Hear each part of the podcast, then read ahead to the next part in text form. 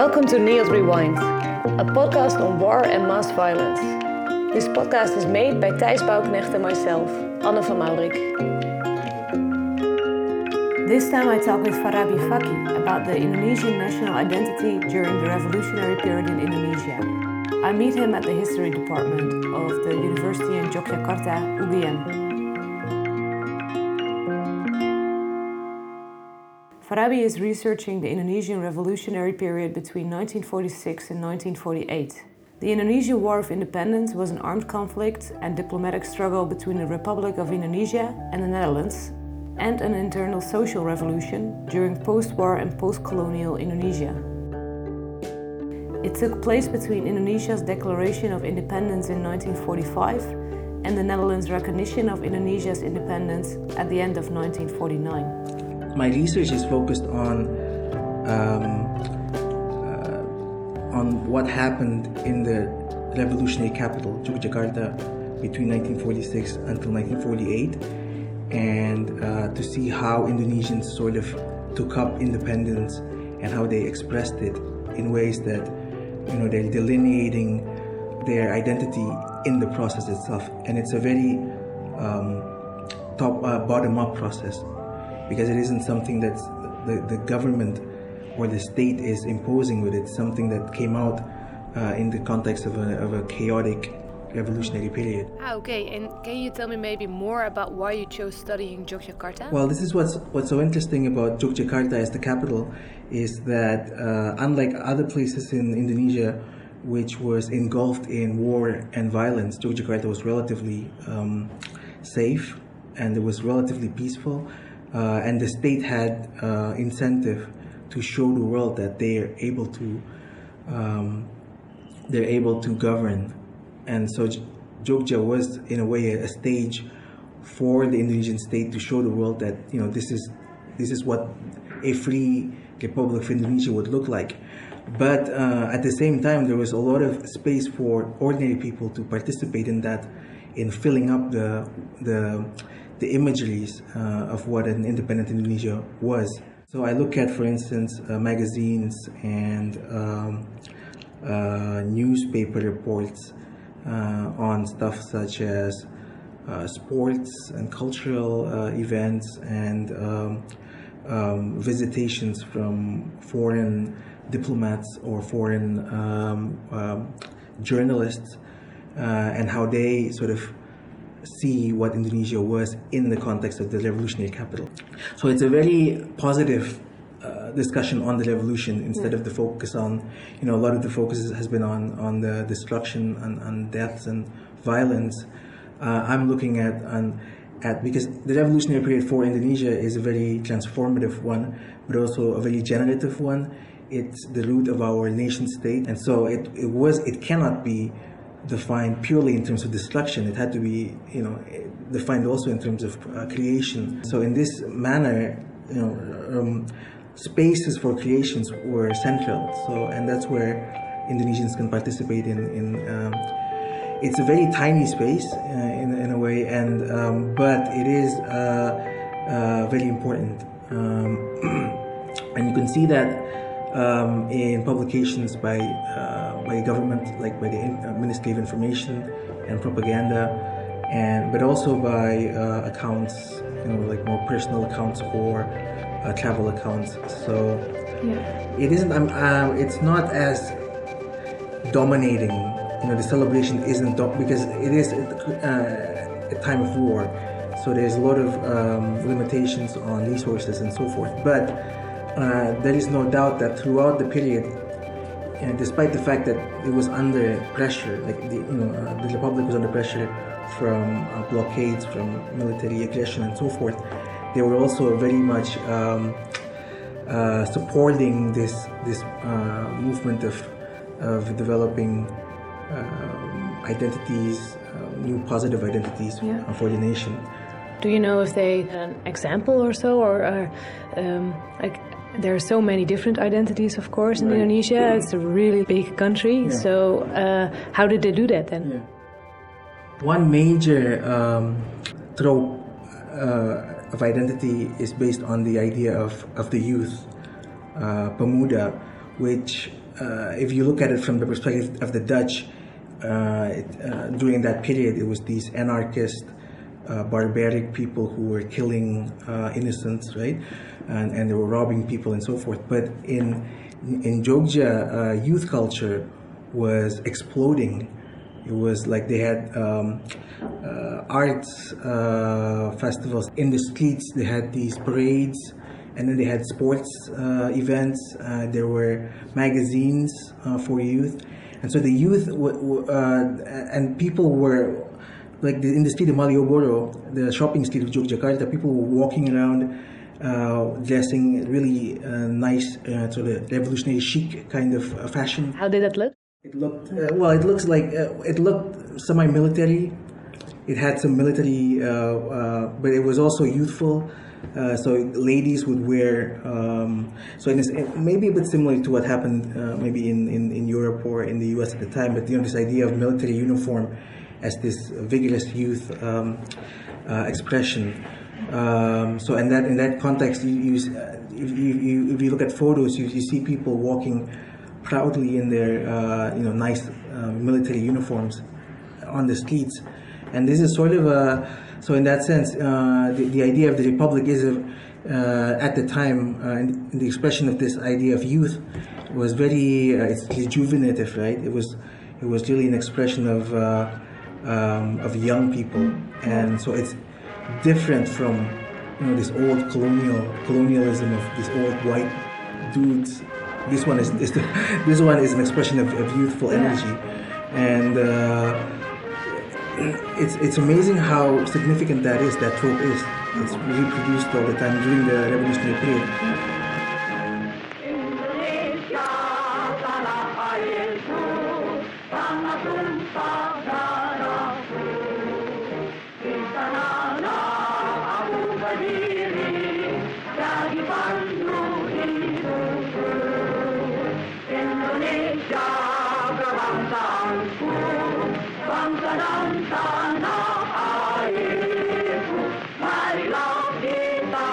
Uh, the, Pemuda itself has, has, has, has garnered a much more significant, more sinister uh, outlook, I guess, uh, as a result of, of, of Dutch counter um, propaganda. But uh, within, in the, in the context of indigenous society, that, that youthful vigor of, of, uh, of um, revolutionary struggle as a and almost like a holy war is, is, central. Do you see that in other countries as well? Uh, do you know that? Like uh, mm. other countries who were decolonizing or where was revolution?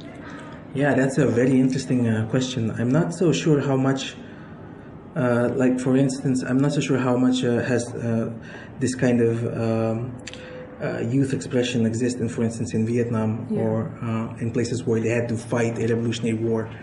Um, I, I think uh, in, in some of the discussions on uh, South American nationalism, there's always there's there's some discussion in the context of sexuality, in the context of um, um, so a lot of the discussion, uh, a lot of the the revolutionaries, their tales have a have a sexual feature to them, uh, but this doesn't seem to be the case in Indonesia. So I guess maybe each country have a specific um, uh, approach to to sort of um, uh, uh, define their sort of national uh, virility. How did Indonesian politicians like Sukarno and Hatta react uh, to this youthful search for national identity?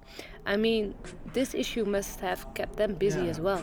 Um, I think for someone like Sukarno, he he's always uh, seen himself as as some as a as someone youthful. So he is part of that young um, generation, and he wasn't very old when he took over. Uh, How old was he? So he was, I think, around thirty-ish. Oh, yeah. Yeah. So and the, yeah. So a lot of the people. Um, uh, oh wait, no, forty. So actually, so Squad will be around forty-ish. But a lot, but a lot of the people in the government, for instance, were quite young.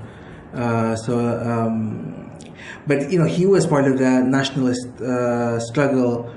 Um, uh, he started like being active in the national struggles since you know, the late 20s, and especially during uh, the 30s.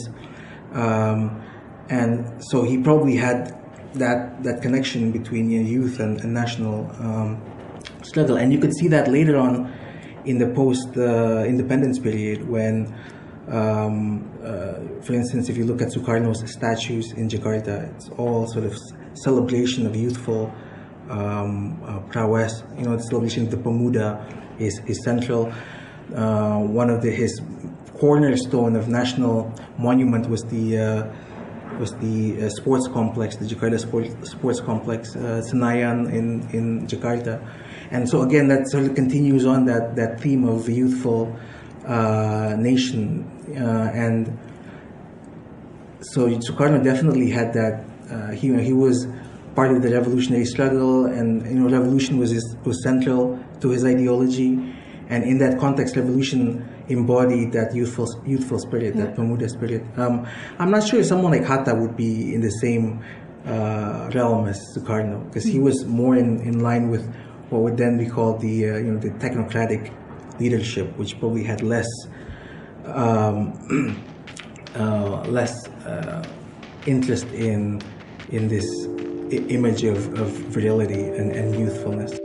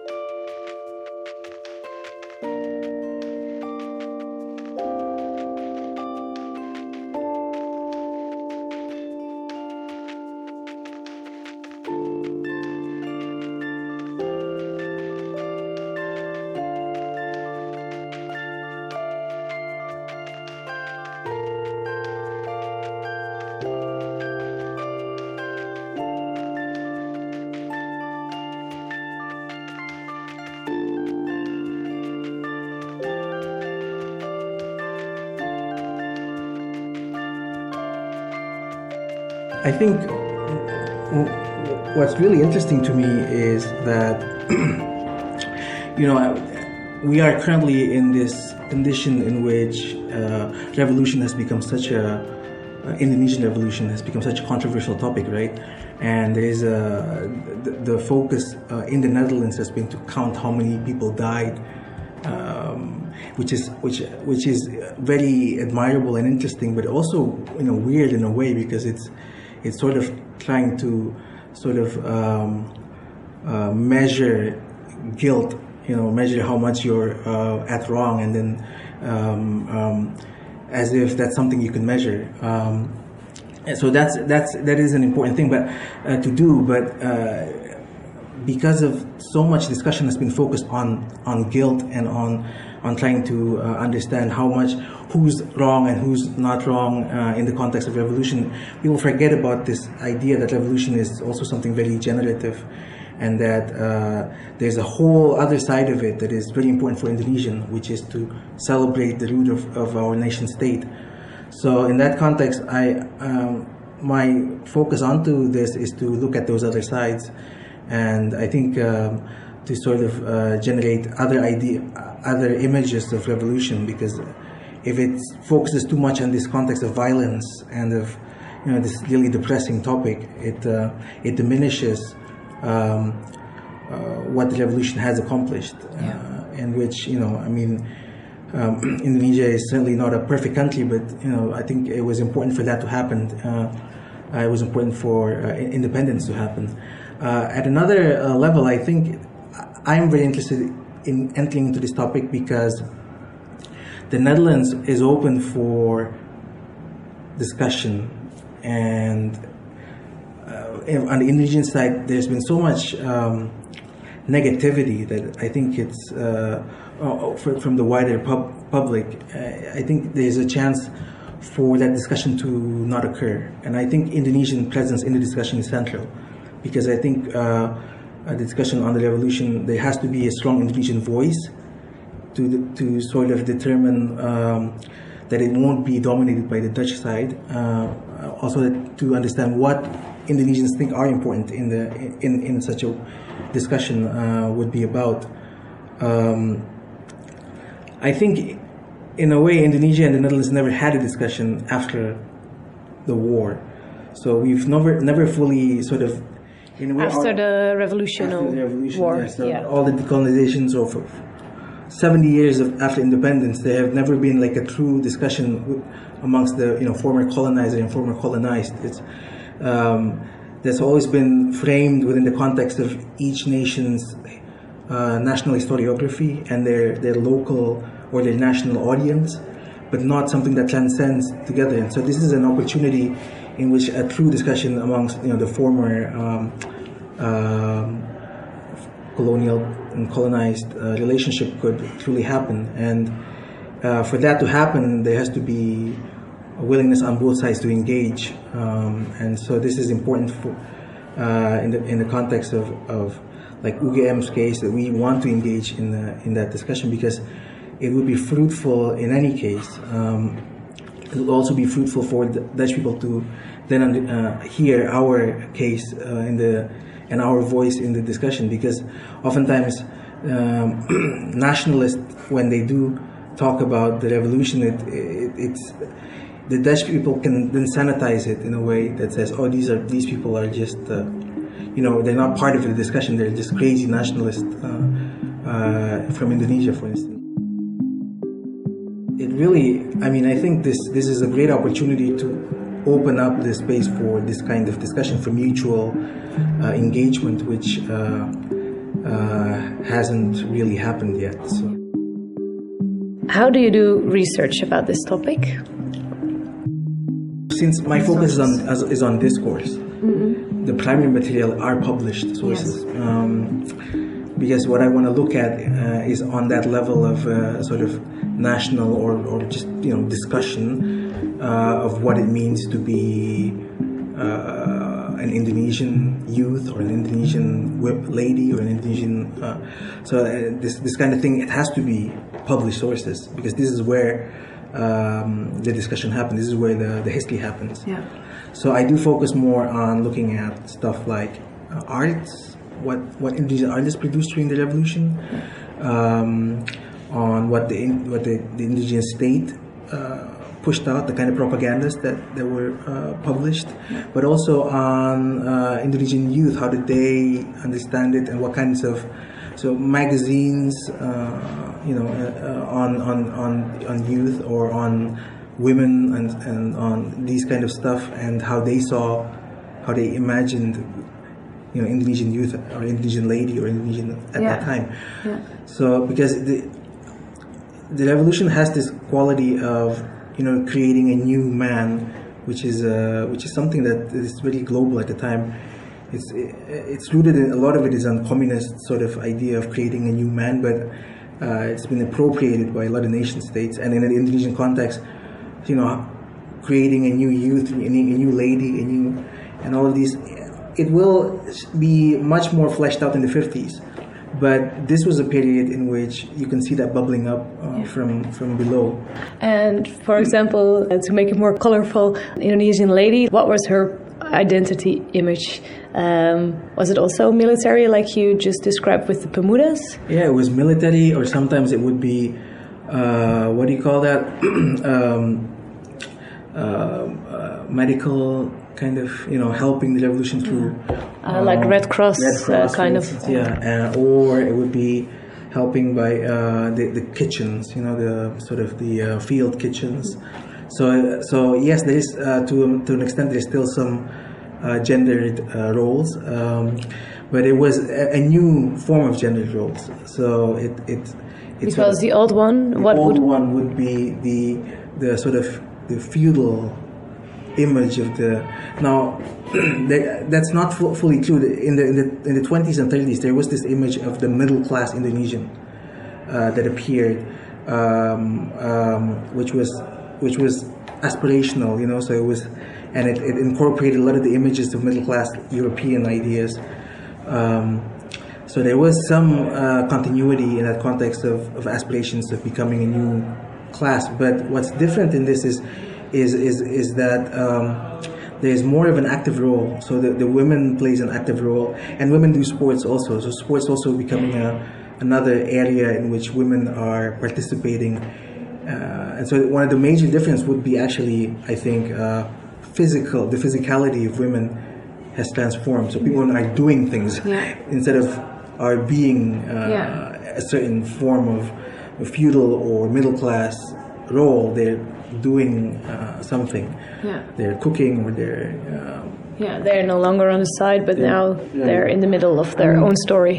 Exactly. I mean, in the sense, you know, the the middle of the story might always might still be within the the the virile male, male, right? The one who's going to the to the forest to kill people, to do the fighting. But uh, I think um, that that context they are um, uh, not maybe in, in the center, but they're in the uh, next to the male. So as a as a as a help. But what's what's important is this this this this uh, physical. So there's there's some performativity that is different from during the, from the colonial period. So in the colonial period, the, the uh, women do only these stuff, and these are uh, very. Um, uh, for for a lot of this stuff, it's very domestic. It's within the household. Uh, but in the in the revolutionary period, women aren't in the household anymore. They're doing stuff. Uh, uh, so they're doing different forms of physical work uh, for the nation, or Yeah. for you know, and the context is is, is different. So everything for the purpose of uh, an own Indonesian state, uh, Yeah. and their identity has to be in line with that goal. I mean, that's very true. But on the other hand, this is what's what's so important is that it's not a state-driven process. Uh, so this the rise of a a new sort of cool coolness, right? You want to be cool, so uh, these kinds of roles are now cool. So the, the, the way a lot of these women's and men they you know they, they took up these roles half of it is for nationalism, but they were young teenagers or in their early 20s. They don't, I would imagine even today, they, they don't, politics is only half of their attention span, or even less than that. But, you know, uh, there these kinds of, um, of roles provided new avenues of uh, social relations, of maybe even sexual relations and so forth that didn't exist before. So you were free of your maybe um, class status.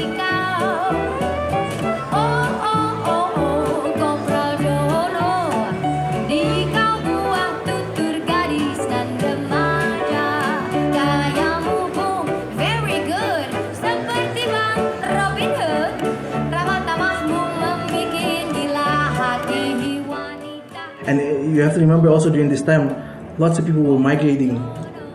So it was um, the the city of Jogja swelled up to a million people at one time because so many people were um, moving to safer places because they were there war. So there were people were literally being torn out of their their social uh, relations, right? But it, it opened up uh, uh, new avenues for new forms of relations. And so in the, you see in these photos, people like ladies from Makassar or from, you know, they've, they've flown from other places and now they're in this new city, this new revolutionary capital. They're wearing their chic uh, clothes. And yes, they're nationalists, but they're also ladies or men, or, you know, they, they also wanted uh, other stuff in life. And this context of, so there's a, at, at that level, there's the, the rise of these, these cultures, uh, these are very much entwined with, with uh, youth culture. So it is pop culture in a way. Yeah. Uh, So you know, because we, uh, so revolution, revolution has it has its pop element, has its cool element, and that's why people join into them. And um, so those aspects also very important because uh, again, when we talk about the revolutionary period, people forget about these kind of aspects, and it's actually central to it, central to how we understand uh, how how we should understand how it sort of evolved, because the focus has always been on the on, on which is uh, important, but you know on, on the on the diplomatic or on the on the war side, the fact that it is a revolution, it actually allows for people to redefine their who they are, what their uh, roles are, um, uh, the, the the boundaries of, of their ethnicity, of their race, and so forth. This was happening um, uh, at the time very in a very fast manner. So that's also an, another important component in understanding the, the revolution that it was it was a, a period in which people were were negotiating their identities. Looking at the revolution not merely as just a, a constitutional transition for the creation of a nation state, but you know, much more transformative in in in in, in uh, other forms as well, in in the context of defining identity, ethnicity, defining youth, defining.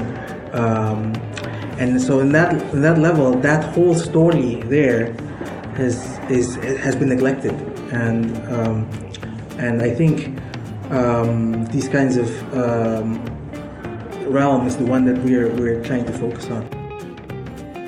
Last question: Yeah. How does society react on this? We haven't uh, finished it yet, so yeah. Yeah, so you can't tell I yet. cannot tell yet, no. Okay. But I think it should be uh, positive. I think um, I mean, this is a you know differing from the kind of um, you know, a lot of the negativity that has occurred uh, against the, the research on the revolution has been based on the idea that by researching the, the amount of violence that has happened, it's to legitimate Dutch um, or sort of to whitewash Dutch crimes of the revolution by saying, oh, the Indonesians also committed uh, violence, right? I think the, the thing is, uh, we're not um, denying that fact that violence occurred on both sides, but I think what's more important is to uh, sort of, uh, uh, uh, for our side and the Indonesian side, is to shift the, our discussion of the revolution in the context that it's much more positive Yeah. because that's an important component uh, for our na- national identity. Um, in that sense, I would imagine that most Indonesians would see would would see the research in a much more positive light than if it were just constricted within that corridor of discussion of who's to blame and who's you know who's killing more people and so forth. Yeah.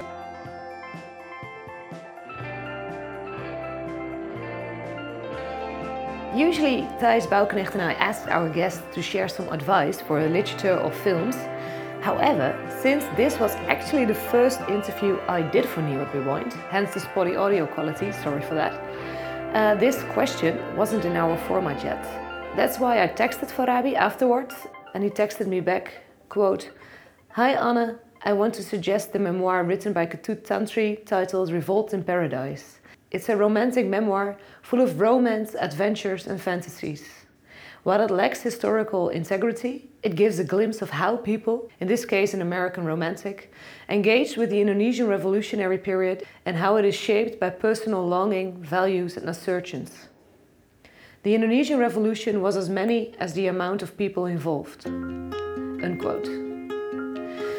Now, if you find that you enjoyed this show, please do Thijs and me the massive favor of spreading the word. Tell a friend about it, post it on social media, and review us on iTunes. Anyway, thanks for listening. Hope you enjoyed the podcast.